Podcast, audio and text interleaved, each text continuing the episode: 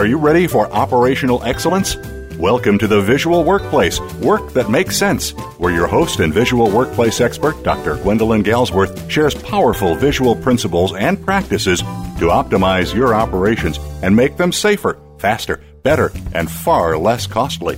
The Visual Workplace. You can't get to excellence without it. Now, here's Dr. Gwendolyn Galsworth.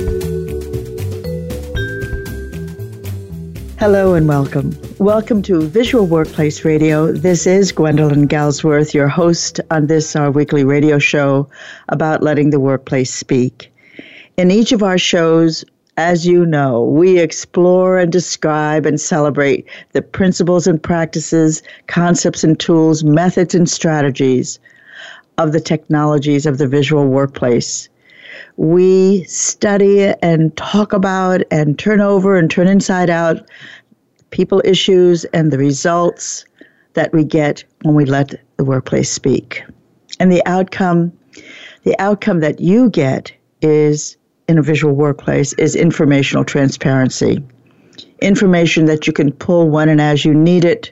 It's accurate, it's complete, it's timely, it's there because you put it there in the form of visual devices. You connect up the organization, and as a result, the culture is transformed. You are embedding the operational language into the living landscape of work you are embedding your intelligence and the intelligence of the people you work with in the form of visual devices and mini systems. Everybody gets involved. You too.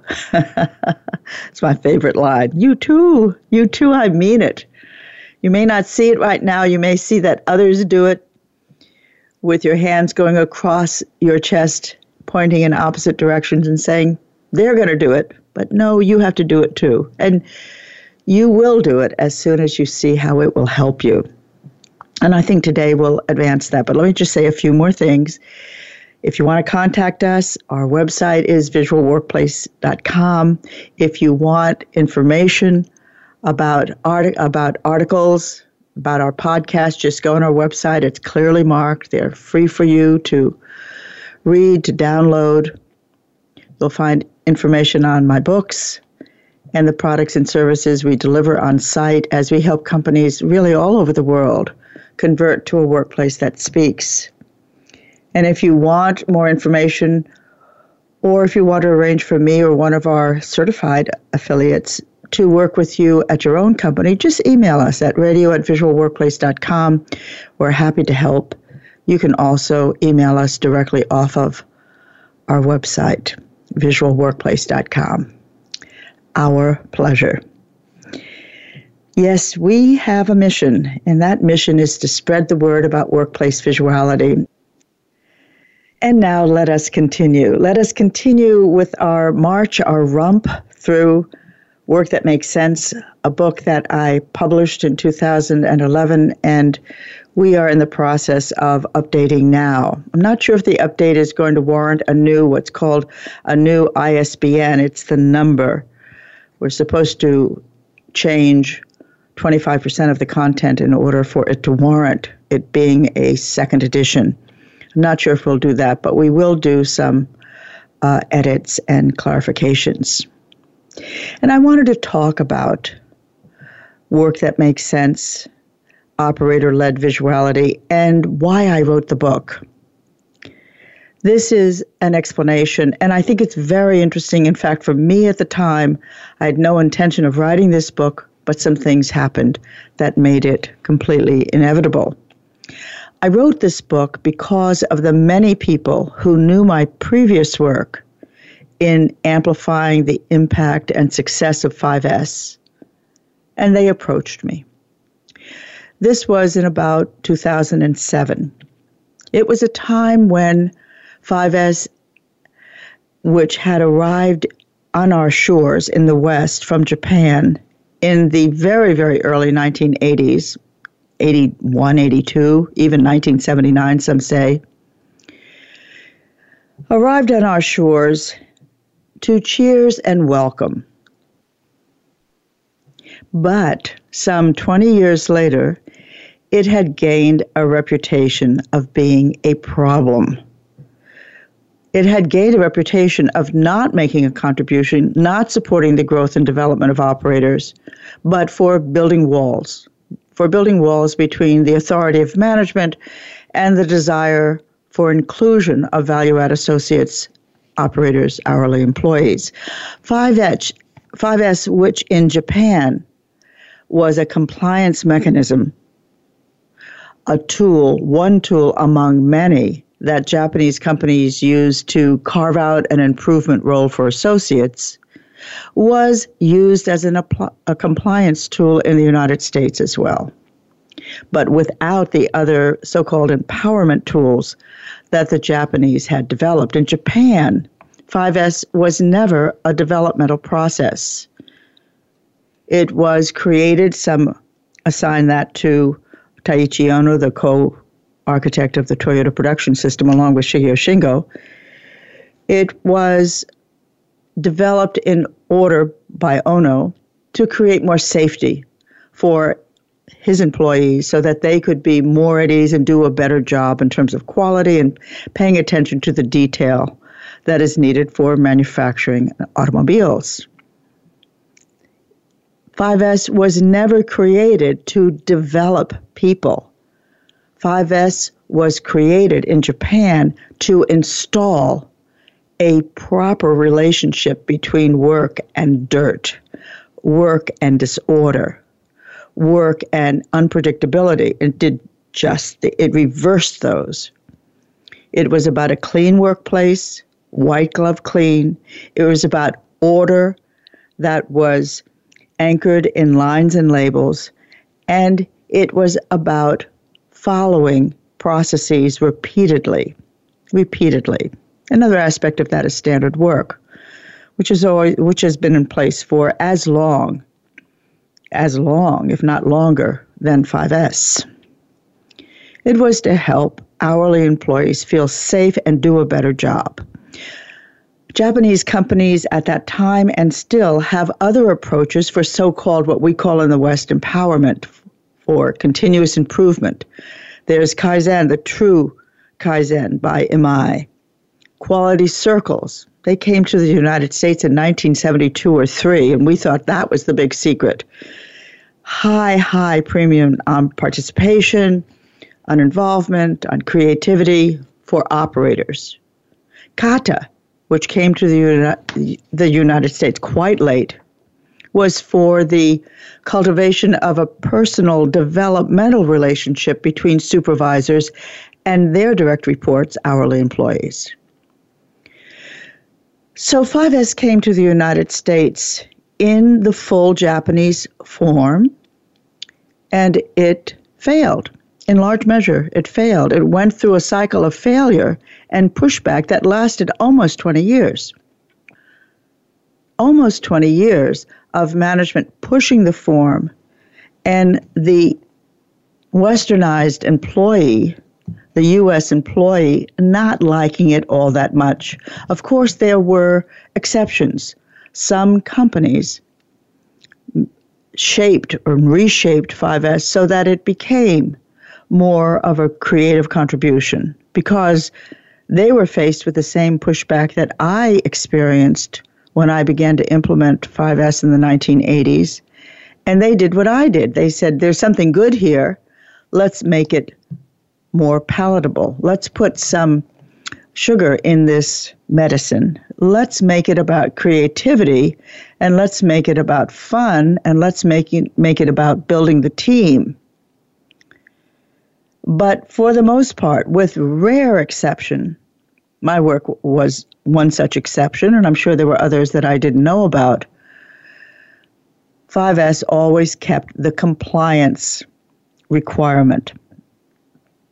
Certain marks were preset, and you had to hit them. And the audit, of course, supported that and also irritated that that it was a compliance tool. We were telling people, adults who had adult lives, who were deacons in their churches, who had complete families, who paid their mortgages, who were responsible citizens, we were telling them to be neat and clean, very much as though they were children. It was not missed by the U.S. workforce, who the U.S. workforce that I know and love is a group, a large group of strong, patriotic,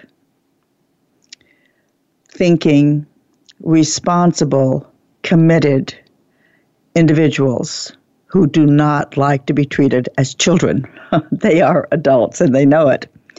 I had a lot, a lot of difficulty with that in the 1980s. So much so that I left the company that I was working for, Productivity Inc., to go off on my own and explore the form because my bosses at Productivity said, ignore the signs of defeat, just go out there, keep teaching this, we're making money, you're doing a really good job. But I knew something was wrong. I knew that I could not push 5S as part of the Japanese miracle. It was failing, it was clear. I never got a cycle of 5S to roll over to the next cycle unless I was there pushing it, pushing it on behalf of management. Okay? From the very beginning, failure after failure in the 1980s, and then I finally left the company. And when I left the company and went off on my own, started my own company at the time, it was called Quality Methods, and now it's called Visual Thinking Inc. I began to adjust the model. I, I began to adjust it in response to the need for engagement, the metrics of engagement, ownership, creativity, in short, the metric of power. I went my own way, deciphering the pushback, and I created a new form, 5S plus 1. I kept the 5S, but I changed the form, the values, the principles, and I did that for 15 years, and I was successful. I was so successful that one day I got a faithful phone call from someone I had trained and certified. His name is Todd Allen. He's and Todd called and asked me to write a book. I had trained and certified him in 5S plus 1 and his whole team at the MEP in Colorado, and they were doing it. They were having wonderful success. And he said, I need something slightly different. I need you to write a different book because the clients that I'm working with will not let me use the word 5S, even though yours is different. I am not allowed to use the word 5S once I enter the plant. In fact, they told me just two days ago that if I did, I could no longer return.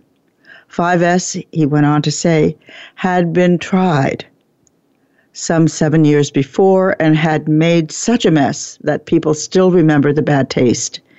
And the operators and supervisors and management, it turned out, couldn't tolerate facing that again. Mm? So I, mean, I thought, I said, What do you want me to do? What do I write about? And he said, Write about everything that you've taught me processes, mechanisms, values, principles, ownership, empowerment, creativity, but don't use the word 5S. Don't work, but keep the visual part, he said. It's the visual part that operators love. It's the creativity part through the visual language that operators love. Write about that. And writing a book is like a three hour, a three year uh, journey. Conceptualizing it, shaping it, writing it, getting the pictures that represent, that correlate to what you're writing. When I said, you know, he's right. And I wrote Work That Makes Sense, the very book that we're talking about now. It is, it assumes, so you know, it takes as a premise that you've already cleared out the junk, you've already made it safe, you've already You've already done those things. Clean, get rid of the junk, and now you're ready to get visual. But in this book, I don't mention 5S once. I don't believe it's even mentioned in the foreword. I oh, that's right. Rhonda mentioned it as I read the other day. So I'm going to continue now, but that's the background of this book. This book is about operator led visuality. in all of its power, in all of its diverse and highly creative forms. The components of that process, which we are in the midst of today in chapter two, when I'm going through the building blocks, this is the third show on building, building blocks. The building blocks are the building blocks of visual thinking. They are the building blo- blocks of operators getting creative about solving their problems by recognizing motion as the footprint of the enemy, motion as the footprint of missing information, motion as another word for their struggle. Okay? So, we are still in chapter 2, and we are still on building block one. If you remember, building block one is about the two driving questions What do I need to know that I don't know right now in order to do my work? I find the answer, I create a visual device, I pull that, that holds that information, that need to know, and I pull that information to me when and as I need it. And the second driving question, what do I need to share? What do I know that other people need to know that I need to share so they can do their work more safely, more completely, better quality, with greater flow, less struggle? What do I need to share? And if you'll remember, the way that's identified is by staying alert to other people's motion. And I was just on the verge of giving you a very vivid example of that, my favorite example, in fact, of this a little bit more to remind you where we were about need to share. Questions are one of the most virulent and obvious indications that people are seeking information that is not available to them. They have to find someone who has the answer, and then they ask the question to pull the answer to them. So, questions are a huge indication of the need to share. Okay? It's kind of like bingo. So let me tell you about Sheila Bowersmith, an amazing machinist, a master machinist, and a visual thinker in the making at Denison Hydraulics. And I mentioned last week that about three years after this particular story, Parker Hannifin came through to this high WIP plant that was had gloriously organized and categorized its kinds of WIP through this masterful system of borders. And they said, you know what? We want this plant. High precision hydraulic pumps, very skilled workforce, and look at this improvement level. We can see their efforts, we can see their commitment, and we can see the brilliance of their visual thinking. And they acquired Denison Hydraulics. It became uh, Parker Denison, and then it shifted to some name that it has now. But it's in Marysville, Ohio, and the plant looked yummy. Indeed, it looked completely gorgeous, and they acquired it. So Sheila had done her need to know. She had all of her gauges, all of her tools, all of her documentation beautifully visually ordered. She had her changeover. She created a kind of changeover tree on wheels. Not a changeover cart, but a changeover tree, and all of her instruments, all of her tools, her changeover apparatus was sitting on this tree. Long pole, and at the top there was uh, a, a two sided board that she mounted the tools on. It was very economical, really brilliant. And she called me one day. I've only received two phone calls from anyone ever from operators. Only two phone calls from operators in my life. And one was from Sheila, and the other one was from Raquel, who worked in the same plant. And she said, You know, you said I could call if I needed to. Yeah, yeah, sure. How can I help you, Karen? Said, I'm sorry, Sheila, said I. How can I help you, Sheila? And she said, Well, I've kind of done all the uh, visual order I know how to do. I've run out of stuff to do and I want to do more and I don't know how to find that more. And so I said to her, Oh, wonderful. Just listen to the questions you are asked, and then when you understand the question, supply the answer. And when you've done that, when the person walks away satisfied, think about turning that answer into a visual device. That's the need to share. And it is a moment in every implementation, by the way, that happens where you've exhausted the possibility of the need to know and you have to shift to an outward facing understanding of the workplace. You look beyond the boundaries of your immediate bench, beyond the boundaries of your department, and you begin to reach out. You can think about this as concentric circles. In the center of the concentric circle is you, and you respond to the need to know and start building these circles of capability, of visual capability around you until you reach the edge, the limit of that possibility. All your questions are visually answered, and you are in flow, and you're doing the dance of work within your own cell, within your own desk area, your locus of control.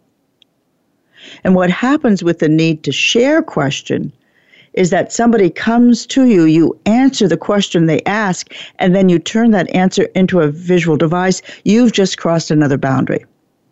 The concentric circle begins, but you've added another ring. And that ring goes out and touches other people and other departments. And this happens iteratively, kind of like a spiral. This happens iteratively for you. But what happens in another area of people who have been trained in this and who are at the same point as you are, you've exhausted the need to know and you are now engaged in the need to share, is that they do the same thing. They start building their concentric circles around them, getting control over their corner of the world. And at some point, they complete that. And then they stay alert to other people's questions. It may not happen in that precise, neat order, but it often does. People get control of their corner of the world, then they relax, and then they notice that which is outside of them because they've got the extra space. They've got the extra energy. They can lift their eyes up from their own immediate work area because it's no longer a struggle and they can look outwards and the concentric circles begin to reach out reach out, reach out, reach out with each new device. You are serving in the need to share. You are serving others very, very specifically.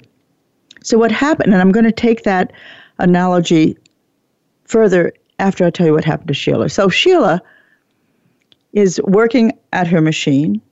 We've had the phone call, and she told me about this later. I, I came by, I saw this great visual device, which was not need to know. She came, I came by and I said, What the heck? And she said, Oh, yeah. Well, I did what you told me to do, Gwendolyn.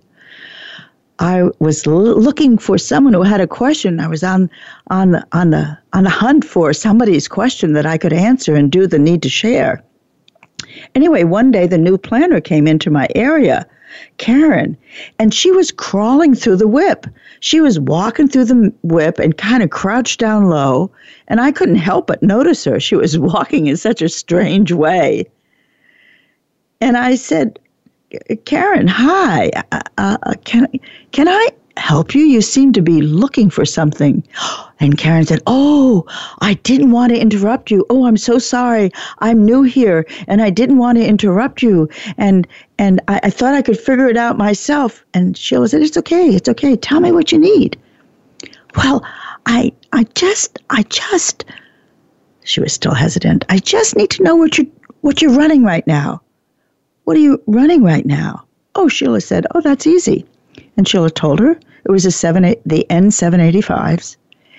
And Karen said, Thank you, left the area, and Sheila said, Bingo. Now I'm going to turn that answer into a visual device so I never have to answer it again, and Karen never, and or any other planner, never has to ask it again. And what she did was on the face of her blue CNC, she taped a yellow triangle, welded a heavy clip at the top, and put the order that she was running in the clip. That's all she did. She created a kind of fence around the space, put the clip there, and put the plastic bag with her pink work order slip on the face of the machine. And the next time Karen came by, she said, Look, Karen, anytime you need to know what I'm running, just go to this little yellow area and you'll see my work order. And if you don't see anything in there, you can be sure that there's nothing in the machine at this moment. Oh, wonderful. And that was it. Such a simple device, such a tiny device. Who could even put a price tag on the impact of that? But it relieved the struggle for Karen and it re- relieved the interruption for Sheila. Not that Sheila minded being interrupted, but she understood there would be multiples of that and that it was vexing and frustrating to have to ask that question again and again. It was an interruption of the flow that she would otherwise simply enjoy doing her work rather than worrying about Karen. That's the need to share. The point is not that we don't like other people. I'm reading now. The point is not that we don't like other people or don't like answering their questions. We simply know that our life, our work life, and theirs is about something greater than chasing down informational tidbits. Visuality, starting with the two driving questions, clears the way so we can pay more attention to our actual work content. Okay? So let me link up need to know and need to share. As with all information, all visual information, the impact of visually answering your need to know and need to share question is more than simply embedding those answers into the physical landscape of work. Because other people in your area are engaged in creating visual solutions as well, there is a remarkable multiplying effect. The result is an impact far greater than the number of devices in a given work area. Similar to dropping a pebble in a stream, the ripples last longer and reach further than the first splash. So, we're going to talk about those concentric circles again. Look at the ripples. They are concentric circles. This is an image of you applying the first driving question What do I need to know? The visual answers that result define your locus of control. The result of doing that, of answering your need to know question, is that you gain control over your corner of the world. Now, let's do the multiples of that we start with you, a single eye, answering the need to know. What happens when other visual thinkers in the making join you? You have a set of concentric circles, each with a person in the center answering their need to know. A fabric of visually competent workstations begins to populate your department. Each visual thinker chases down the various forms of motion that make work a struggle for him or her, and eradicates or minimizes the information deficit that caused them. The result is a new level of individual competency and pride across the entire work area. Time for the second driving question What do I need to share? With that question, you reach beyond your immediate workstation and look to visually share vital information with those around you. Those visual answers define your sphere of influence, not control. Your sphere of influence. The first was your locus of control, the need to know. The second is your sphere of influence. These answers help you provide responses, visual responses for people outside your immediate area. just as you saw in Sheila's visual solution. Notice how far that influence can extend. Soon, the other visual thinkers will join you in generating need to share, need to share devices. Doing that creates a fabric of intention, improved performance, and goodwill across the organization. This network of connections weaves the enterprise together, area by area, person by person, visual device by visual device. So imagine that. Imagine five work areas with the need to know concentric circles reaching the boundary of your locus, locus of control. And then let's just say that those are green. The boundary is the last green concentric circle. And then you engage, I'm talking now, I'm commenting now, then you engage in the need to share. And let's just say that those concentric circles, which surround the green, are purple. And you get this purple band of concentric circles, and suddenly they overlap another band of concentric circles that are purple, and another purple band of concentric circles, and another purple band, like ripples moving out from the center of a person until they reach other other ripples something that you see when it rains on a lake. You'll see the rain creating ripples, one raindrop, and then another raindrop, and a third raindrop, and a fourth raindrop, all creating these concentric circles and events eventually overlapping each other and creating a kind of very beautiful turbulence. That's the way need to know, need to share, this first building block of visuality works at the heart of each of those building blocks, let me say that another way, I'm commenting. At the heart of this building block is the I, meaning the individual. It is why we say that visuality is I, individually driven. Now I'm going to read, summing up the I. When you begin to implement visuality in your own work area, you start, you must start by responding to your own need to know. Why? Because those are the questions that you know best. Those are the questions you know best. You've heard them again and you've asked them again and again and again and again. As you build a firm foundation of visual answers to this question, you get more and more control of your corner of the world. Then you turn to others and help them get the answers they need. You share the vital information they need through visual devices that you create on their behalf. You share.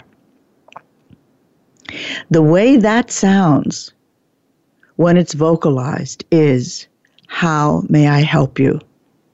Can you hear the we in that? Can you hear the self leadership? Can you hear the service?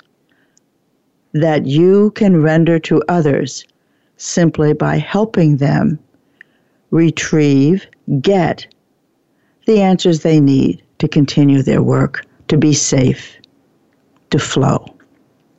The I driven approach is a deeply team minded process, one that asks each of us to take personal responsibility both for ourselves and for helping others. Just remember that that I resides in each of us. So when other people in your area begin inventing visual solutions to their need to know, they are using their own I as the anchor. Same with your supervisor. She'll plug into her own eye to create visual devices that serve her need to know because it's her need. And then she will move on to her need to share, which is often your need to know. Ditto for managers, engineers, marketing people, and the CEO as each of you starts participating in the visual conversion of your company. The I becomes the anchor for each of you. Your I, their I, our individual eyes. The result is not chaos or anarchy, as some might fear.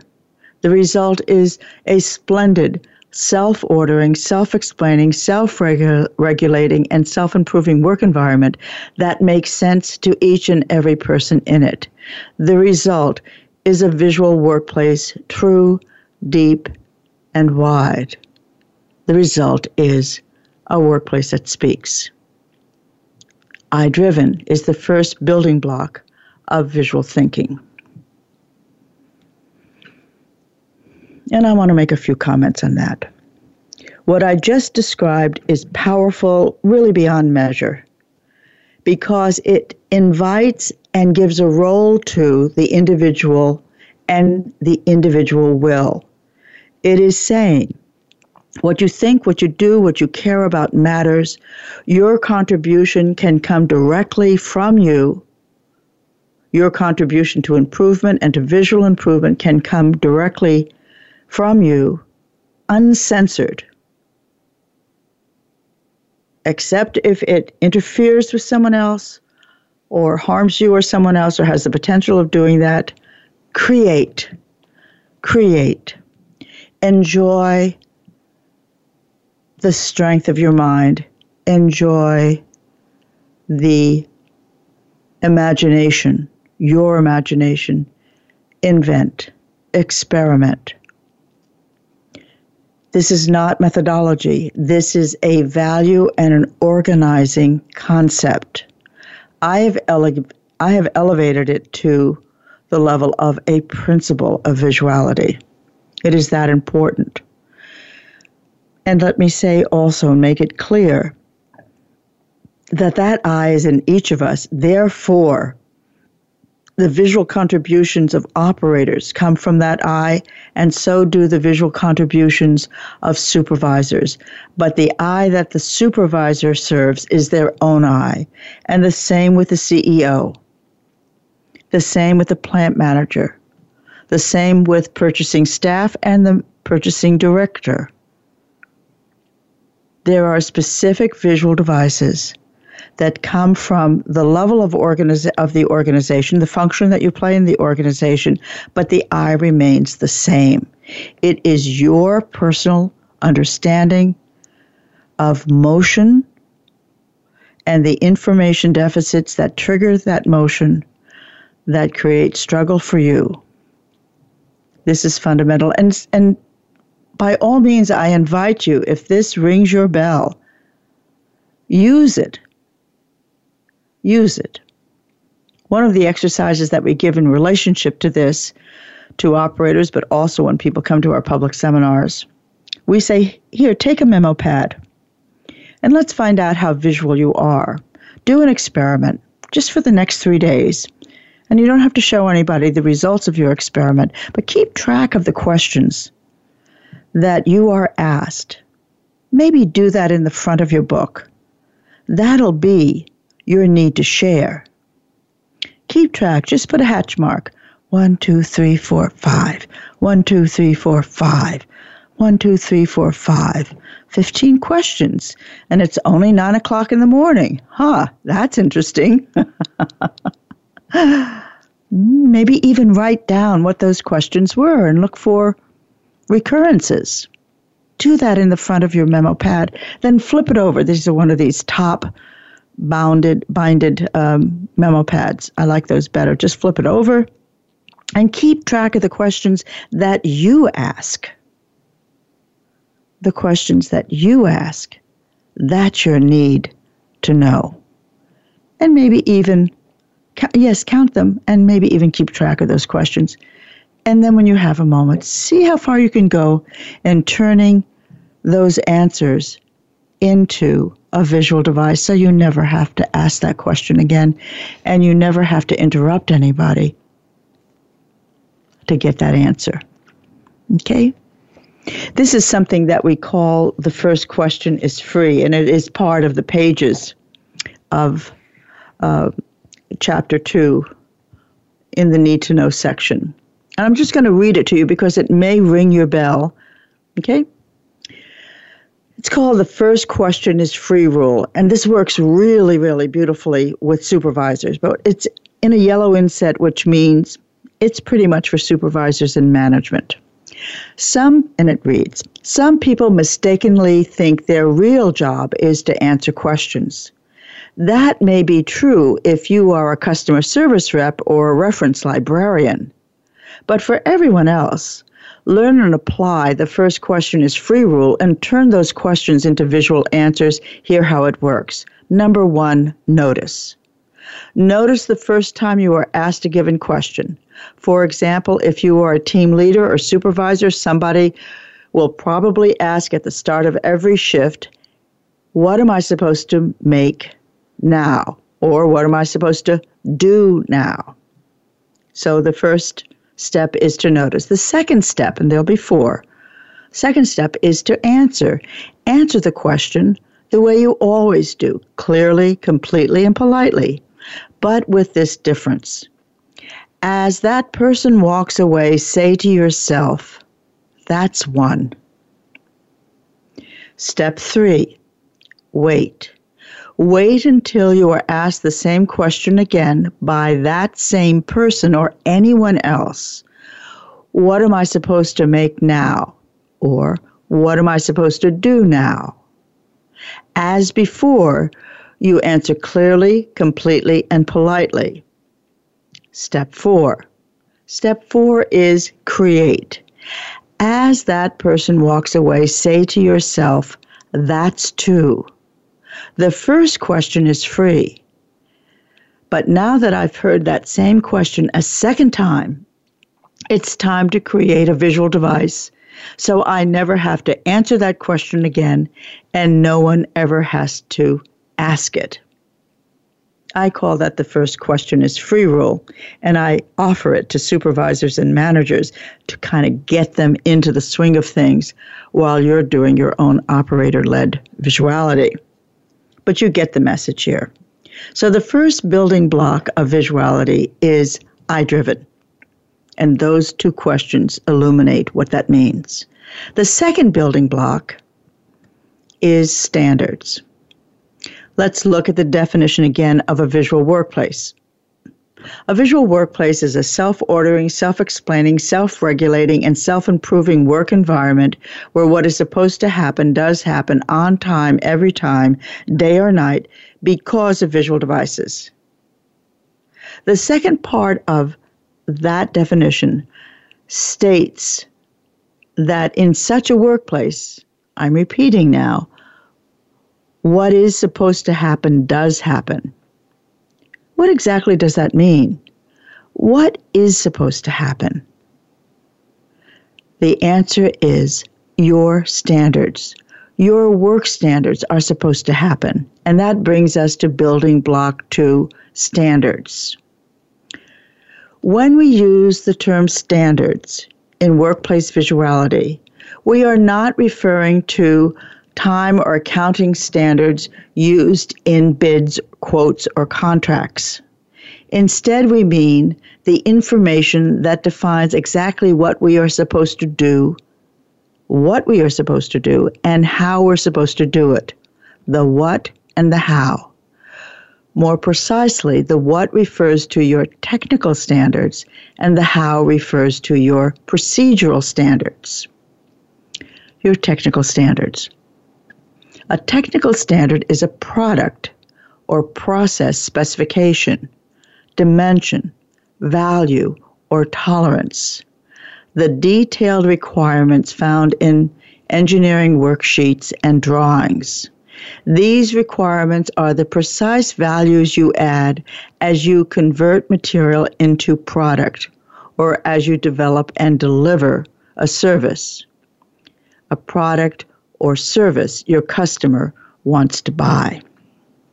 Here are examples of technical standards outer diameter, OD, inner diameter, ID, pressure sensitivity, coil resistance, cut length, heat treat temperature, gloss level, the exact degree of radiation for this patient's site, dilution level for Taxotere, a chemotherapy drug, required response time for a fire insurance claim, required end of the month sales figures, due date. Once you identify the spec, the technical standard, your next step is to make that standard visual, that specification visual. When you do, you visually anchor that tech, that technical standard, into the physical landscape of work. So, one of the examples that is shown is a wonderful technical standard that was invented at United Electric Controls outside of Boston. And it's about plungers and it's about switches and controls. So a plunger is something that you put into a switch or a control and it moves. The size of the outer diameter of a plunger has to fit perfectly with a little bit of space so movement is possible inside of what's called the bushing. It has to, if it's too large, if the outer diameter is too large, it won't slide inside the bushing. If it is too small, it'll be too loose. It has to move within the bushing without rubbing and without swimming. So, we see a hand holding a plunger. The plunger may be too large, may be too small, may be just right, the outer diameter. We won't know until final inspection. But in this particular process, operation at United Electric Controls, the operators got tired of finding out that the plunger coming off the machine was either too large or too small and not just right, they decided to do something about it. They actually knew that the problem was in the machine, that the machine kept moving out of adjustment and was making irregular plungers. So they knew that they were already in trouble, that they were already going to be making bad product until that machine got fixed. And they took the process into their own hands. And what they did was they developed a way to ensure that no defective plunger traveled downstream. And to begin with, they said, right now we're going to look for an OD that is an outer diameter that is too large. Well, the way that they did it was to embed the answer to the question, is this plunger too large, into the process of work itself they created a visual solution on such a high level that it's called Poka-Yoke. And the solution was this. The plungers would come off of the machine and be put into a blue box, which would then move downstream to test, to final test, when the plunger was married with the bushing to see if it moved, if it worked. But what they de- decided to do, the operators decided to do, is that as soon as the plunger came out of the machine, they were going to inspect it 100%. And the way they did that was to mount a bushing on a plate that crossed the top of the blue bin. Small blue bin, you could pick it up easily in one hand. You'd be able to hold it. And they put the bushing, they mounted the bushing on the plate, and the operator simply dropped each plunger through the bushing and the bushing checked the size. If the plunger got stuck, it was set aside as being too large. If the plunger moved through easily, it was accepted. They were checking just one dimension, the outer diameter. If they saw that they had repeatable problems related to the inner diameter of the bushing, they would test it some other way. Okay? That's an example of taking a technical procedure and turning it into a visual device. The visuality here has to do, if you will, with the conversation between the plunger and the bushing. The plunger is taking its cue from the bushing, and the bushing is talking to the plunger saying, You're just right or you're too fat. Hmm? So, this conversation, when it is so deeply embedded into the process of work, that attribute is talking to attribute, is called a visual guarantee in my dictionary, or visual, or poka-yoke, the way that my sensei, my sensei Shigeo Shingo called it. But this is visual information sharing. This is information between the objects of work because you have designed it made it possible for these two parts to converse and to arrive at a conclusion. That's a technical standard made visual. A procedural standard, the second part of this building block, which is your standards, a procedural standard is a method or an SOP, a standard operating procedure, a preset sequence of steps that tell you how to do or make something or perform a task. The procedural standards tell you exactly how to achieve your technical standards. Procedural standards create outcomes.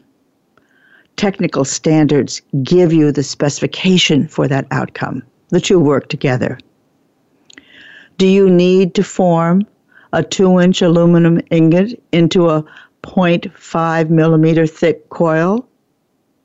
Follow the step by step roadmap that is your procedural standard. It will give you the how. Do you want to insert an IV precisely into a patient's arm? Follow the SOP for that. Same with programming that CNC machine in the radial department. Follow the SOP. Here are some more examples of procedural standards how to rivet a bolt, how to, and listen to the how question, how to feed how to set a feed rate, how to weld a rounded joint, how to change over the winder machine in less than nine minutes, please, how to tighten a four nut wheel, how to verify a chemotherapy regi- regime, how to close out the monthly books. Once you identify a standard operating procedure, and it usually is a problematic one, one that wiggles, Find out where the wiggle is and then make it visual. And when you do, you anchor that SOP into the physical landscape of work. I have a perfect example to share with you, and I'm going to try to squeeze it in before the end of the show.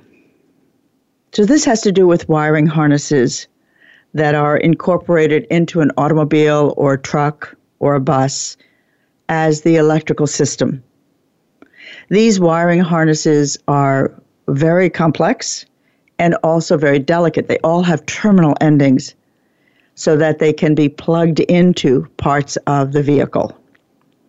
When you make the harness, which is already a very complex SOP, you have to store the completed harness, harness carefully and usually on some kind of a pole that is elevated sufficiently off the ground that the terminal endings don't hit the ground because if they hit the ground, hit the floor, they are often damaged and then become unuse, unusable. And if you do this microscopically, you never find it out until final test, and here we have the problem again. I will conclude this, hold you in suspense. This is a cliffhanger, and tell you how the team solved this when we meet again the next time. I want to thank you very much for your uh, taking time out of your busy day to tune into our show and to listen to Visual Workplace Radio. This is Gwendolyn Galsworth. See you the next time and let the workplace speak. Thank you for joining us this week at Visual Workplace Radio. Tune in for another episode next Tuesday at 1 p.m. Eastern Time, 10 a.m. Pacific, with your host, Dr. Gwendolyn Galsworth, on the Voice America Business Channel. Let the workplace speak.